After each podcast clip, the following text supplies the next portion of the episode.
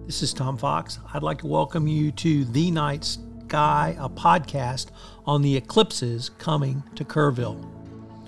Over the next 18 months, Kerrville will be the eclipse capital of the world. The first eclipse will be an annular solar eclipse on October 14, 2023, with a total solar eclipse taking place on April 8, 2024. 2023 annular eclipse will be a partial eclipse that will create a ring of fire around the sun. The second will be a total eclipse where full darkness occurs. This podcast, hosted by Andrew Gay and Tom Fox, will celebrate these two eclipses and discuss how the town of Kerrville will prepare for an influx of a quarter million or more visitors, as well as celebrating the dark skies. In this episode, Andrew Gay and myself visit with Bruce Barton, a member of the Hill Country Astronomers, a hobbyist astronomers club headquartered in Fredericksburg. We talk about Bruce's love for the skies, the work of the Hill Country Astronomers to bring information around the upcoming eclipses to Kerrville and their educational outreach program. I know you'll enjoy this episode of The Night Sky.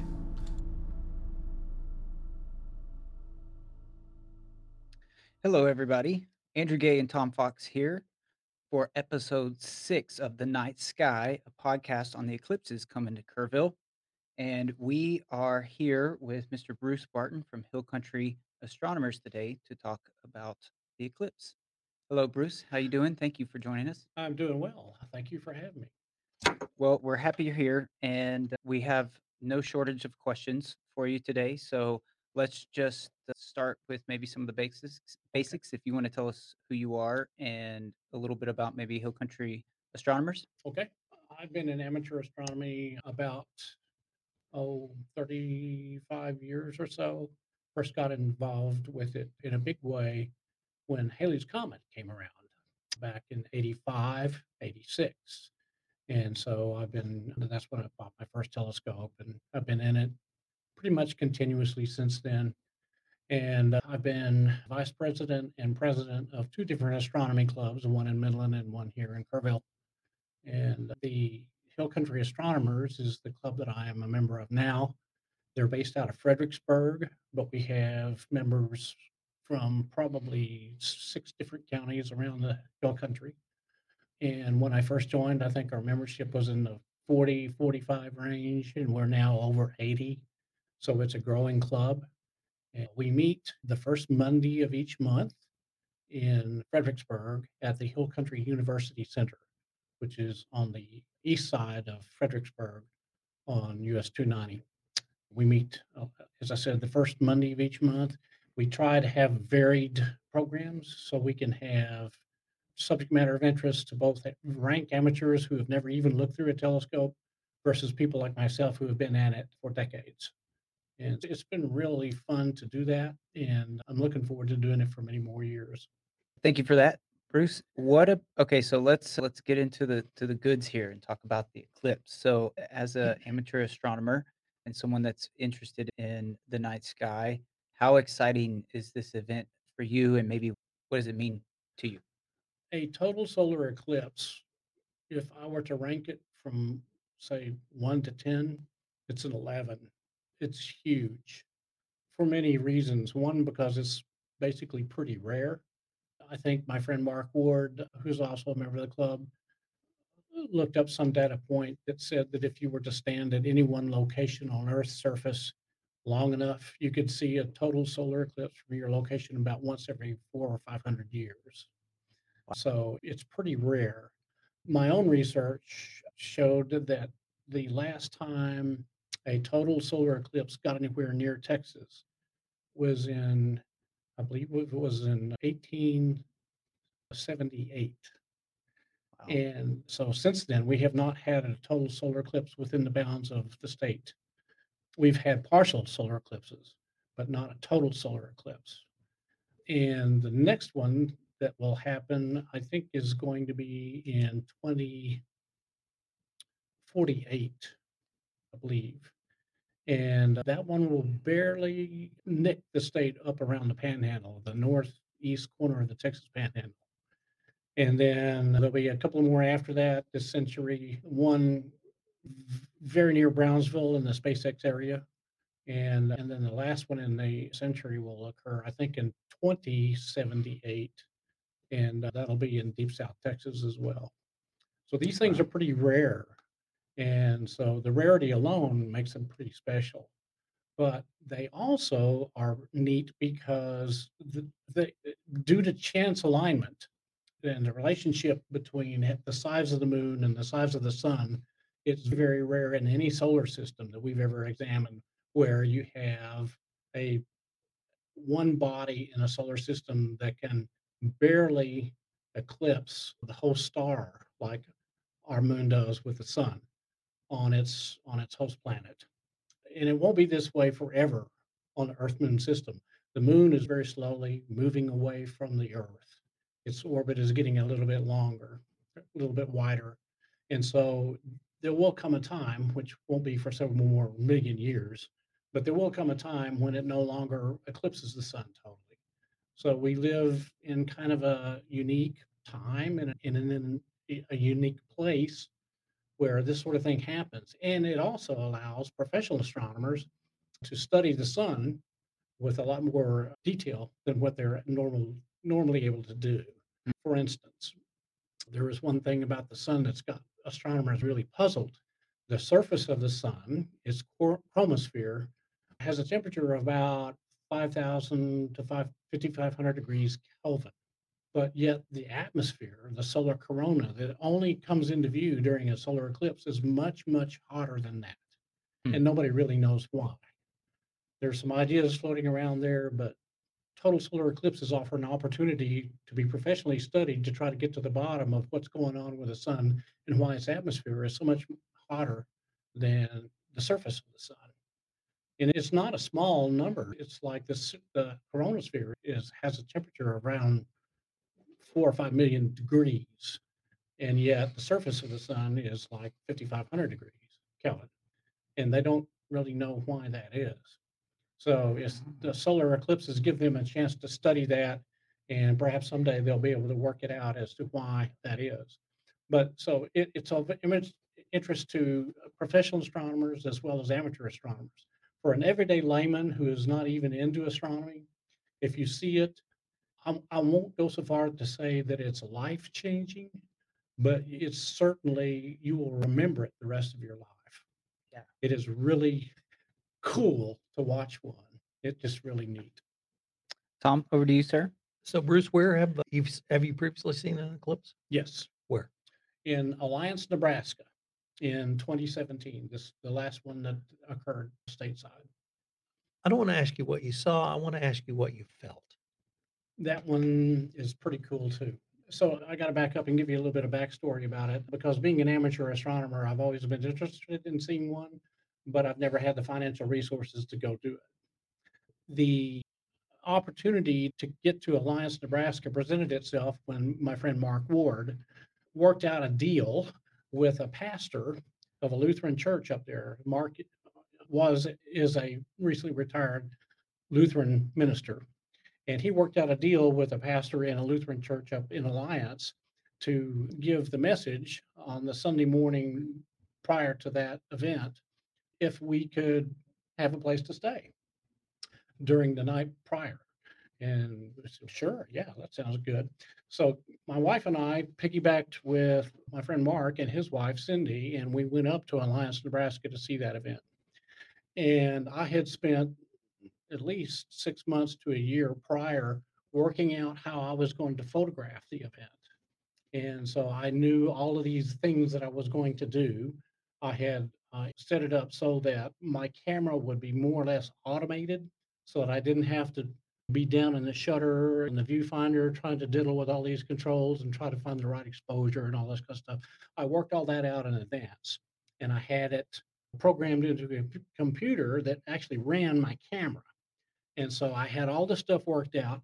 And then the morning of the eclipse, we got up about 4:30 in the morning, and it was absolute pea soup fog.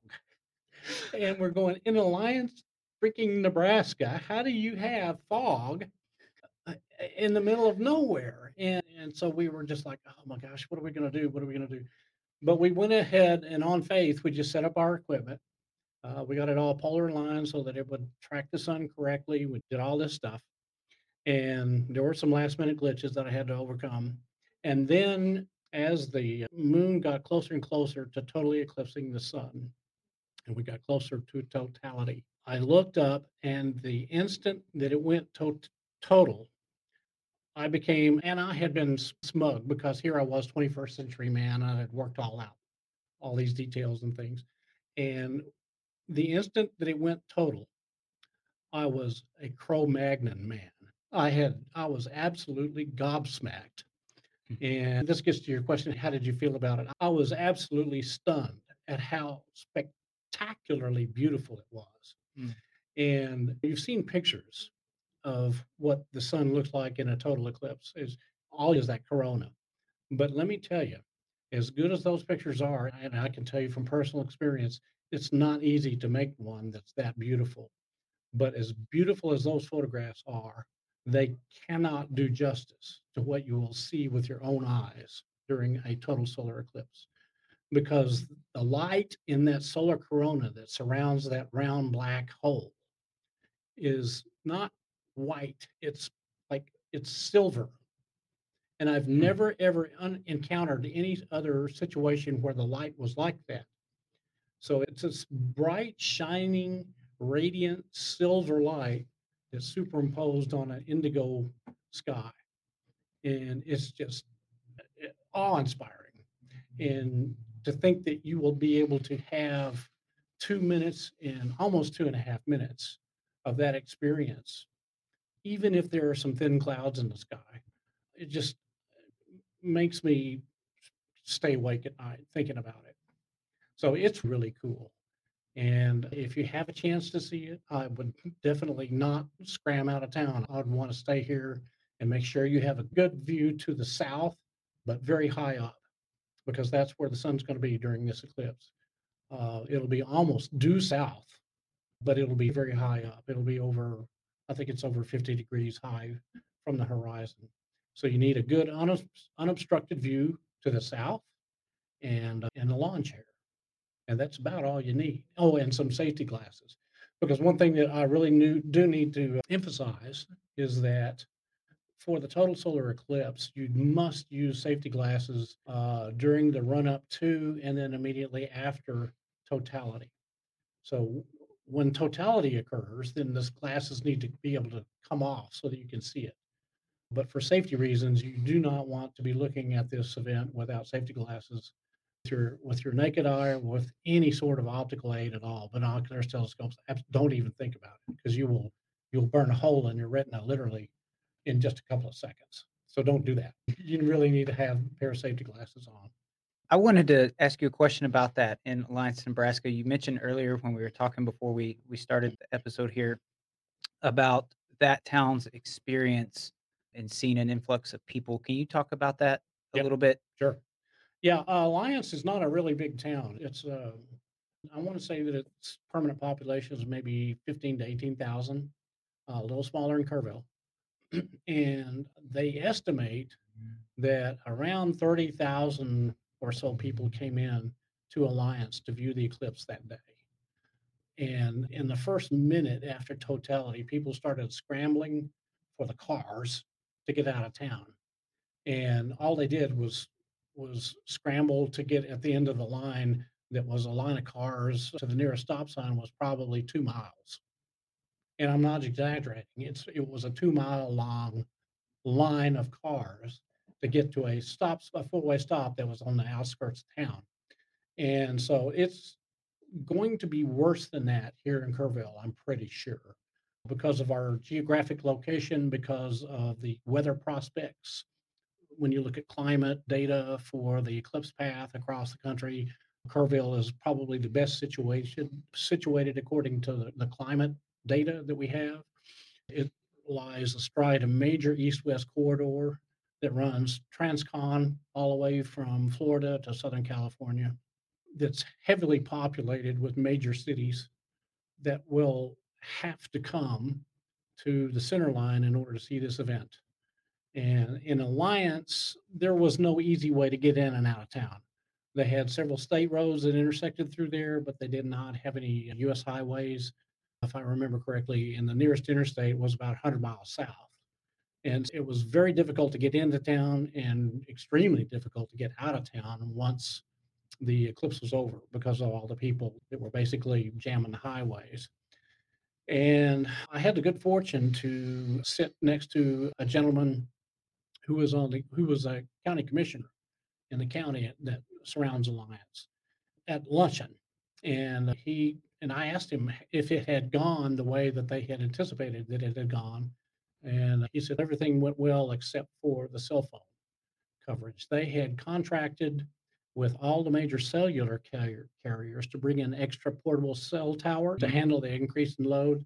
And it, it didn't seem to make much difference, frankly. I was getting texts from my brother at two o'clock in the afternoon uh, asking if I was on the center line yet. That he had sent eight o'clock that morning. And so it's just full of Wow. people sending selfies. I'm on the center line. This is great. And it's like being at a football game at a major college or professional football game where the cellular towers are nowhere near enough to cover everybody taking pictures and sending texts and making phone calls. And it's similar to that. It's just very difficult for the cellular network in and around uh, any given community to handle that type of influx of people coming in to use their cell phones.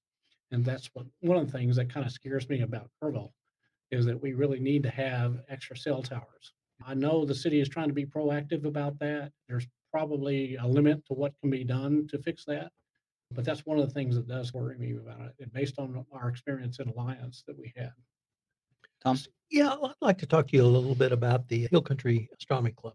Mm-hmm. Sure. And what's the mission of the club? Basically, we're there to provide an avenue for people who are interested in the night sky to become more familiar with it. We have a broad level of expertise from people who are just starting out in the hobby to people who have been involved with the hobby for decades.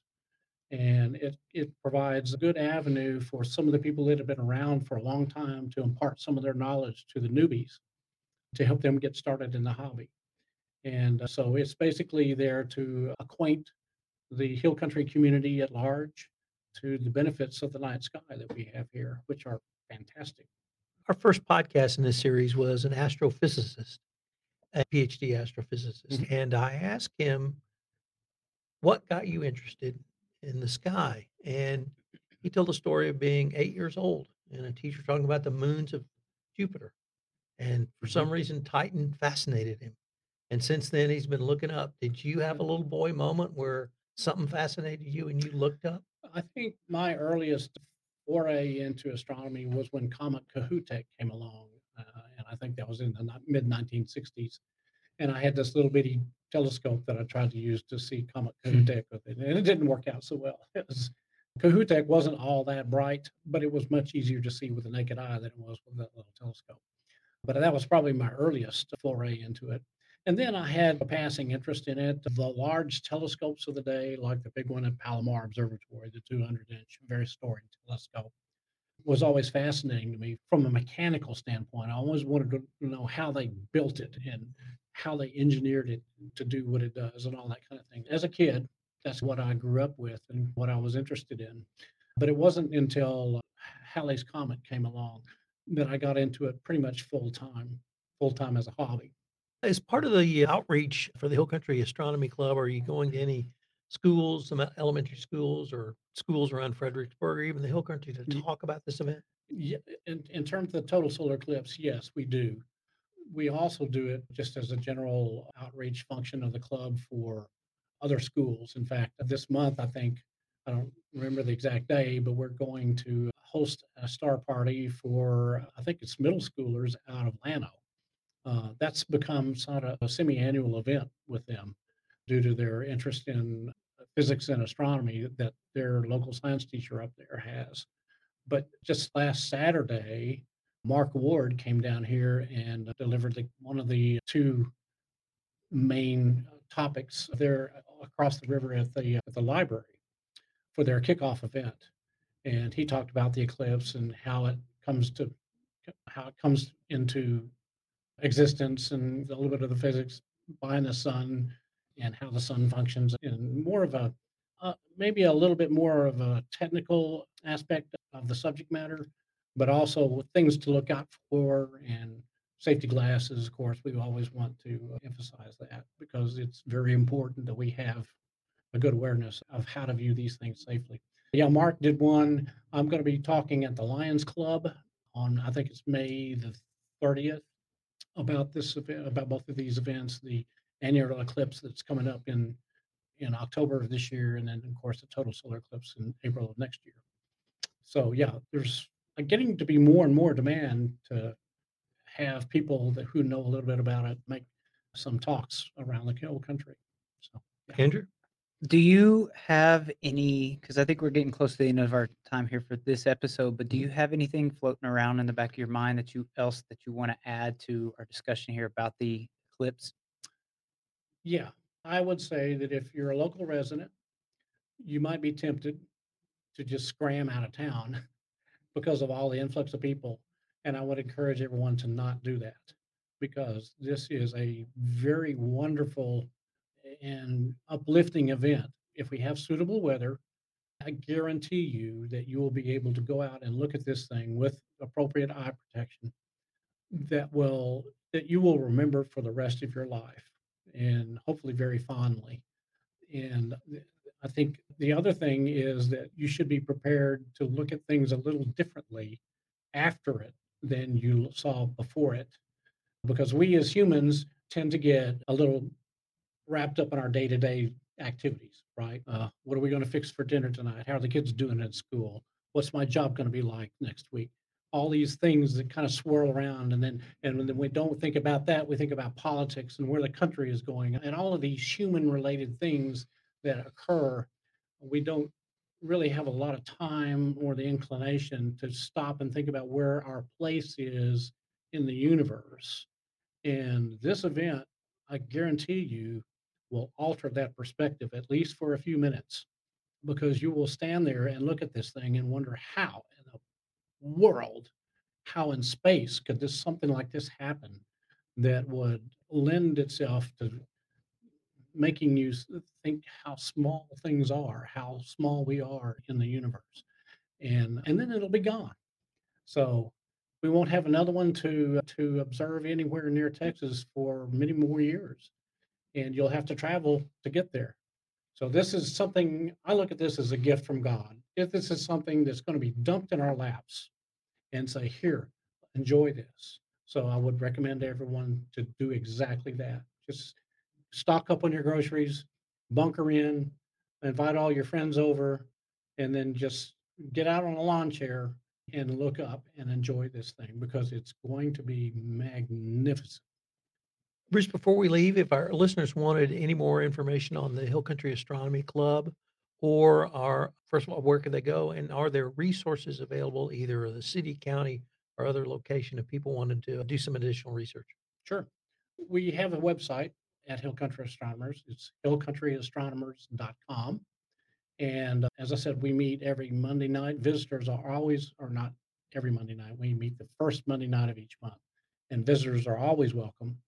And as far as other things going on, one of the things that I like to plug whenever I can is the local Dark Sky group, the Kerr County Friends of the Night Sky, because we are advocates for trying to maintain sky levels at, at a darkness level that will allow everybody to enjoy the Milky Way. 80% of the folks in the US have never seen the Milky Way. 80%, 80% have never seen the Milky Way. And we take that for granted in places out here. But it, it is a, a very important thing, I think, for the hill country. It's a it's an asset. It's a resource that we have here, and we don't want to squander it. There is that, and, and then if anyone has any questions about the actual eclipses, they can either get in touch with me, or if there's things that they have that's city more city related, like preparations and things like what can I do, or or how what should I need to prepare for. And so I would recommend that they contact Rain Thorson over at the City Parks and Rec Department because she's the one that's heading the committee to that the city has that is trying to get everyone educated about what's coming, is familiar with what the city is doing in preparation for that. Thank you, Bruce, very much for joining us. You're this welcome. has been a pleasure. I It's love. my uh, pleasure to be here. thank you. Thank you. All right, guys, that'll do it for episode six. See you next time. This is Tom Fox again. I hope you've enjoyed this episode of The Night Skies. If you are interested in eclipses or if you have an eclipse story to share, if you've lived through an eclipse, been through an eclipse, we'd love to have you on our podcast. So please give us a shout out. You can email me at tfox at tfoxlaw.com. This podcast is a special production of the Texas Hill Country Podcast Network. If you've ever thought about starting your own podcast and you're in the Hill Country, I hope you will uh, also give us a shout. We'd love to talk to you about coming on to the Texas Hill Country Podcast Network, the only podcast network for the Texas Hill Country and its surroundings.